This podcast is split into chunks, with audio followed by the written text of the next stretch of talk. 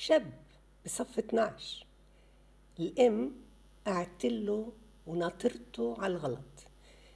الشاب شاطر كتير بالمدرسة ومتميز بس عنده هيك فلتات في ألفاظ. أنا بحبش المدرسة أنا بدي أحرق الكتب والشنطة. عقله كتير بتقول نظيف إذا بركز مذاكرته ناجح. أنا تعبت. أنا تعبت منه. بده ينزل على الطابق السفلي هي الناس بتواجدوا في الطابق الفوقاني. بالطابق السفلي عشان يذاكر بحجة إنه بده يذاكر عشان يتهرب ويطلع من البيت. يعني بغفي لك صاحي لك. يعني أنت قاعدة ناطرتي للغلط. أنت ناسي إنه هو شاب 17 18 سنة عمره. هذا الشاب اولا مراهق. بما إنه مراهق يعني متأجج. يعني كل جسمه مش واسعه إيه، عنده نقاش ذاتي ونقاش مع البيئة الاجتماعية.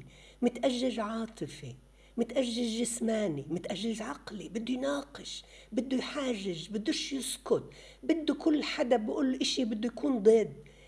هذا بده كتير رواق رواق بإيش؟ رواق إني مش بغفي لك صاحي لك كل الوقت أنا ناطرته وقاعدة بشوفه وانت بده يعمل الغلط. أهم إشي بجيل المراهقة احتواء. شو يعني احتواء؟ كلمة احتواء مش مفهومة للأم والأبو إني أشوف فيه الإنسان الذكي الفتح اللي أنت بتقولي عنه اللي كتير عنده مميزات وعنده مواهب وعنده هوايات.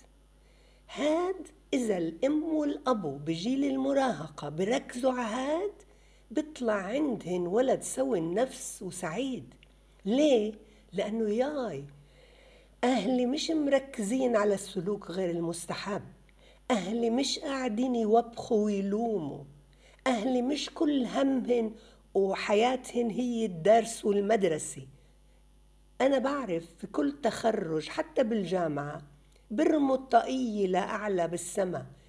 بيعملوا كل الأعمال اللي فيها خلص خلصنا.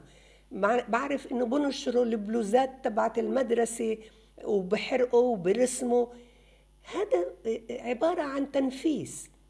هو مش عنيف. أنت بتقول عنه انه لما بقصد هو ولد كتير متميز. بس انتبهوا انتبهوا وامدحوا. انتبهوا لمواهبه لسلوكه أكيد عنده أشياء كتير حلوة. يمكن هو فنان يمكن هو برسم يمكن هو موهوب رياضة يمكن هو عنده حب التطوع. مليان مليان صفات بولادنا اللي إحنا ما بننتبه لها لما بنكون عقلنا وديننا وكل حياتنا مركزين بس على الدروس والمدرسة. لازم نركز على كمان بإيش بتميز ابننا لأنه في فروق فردية.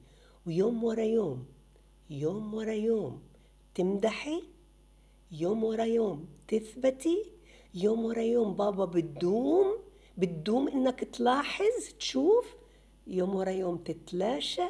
كل هاي اللي فيها تمرد فيها نمردة وبتصير تدريجيا السلوك المستحب هو الثابت.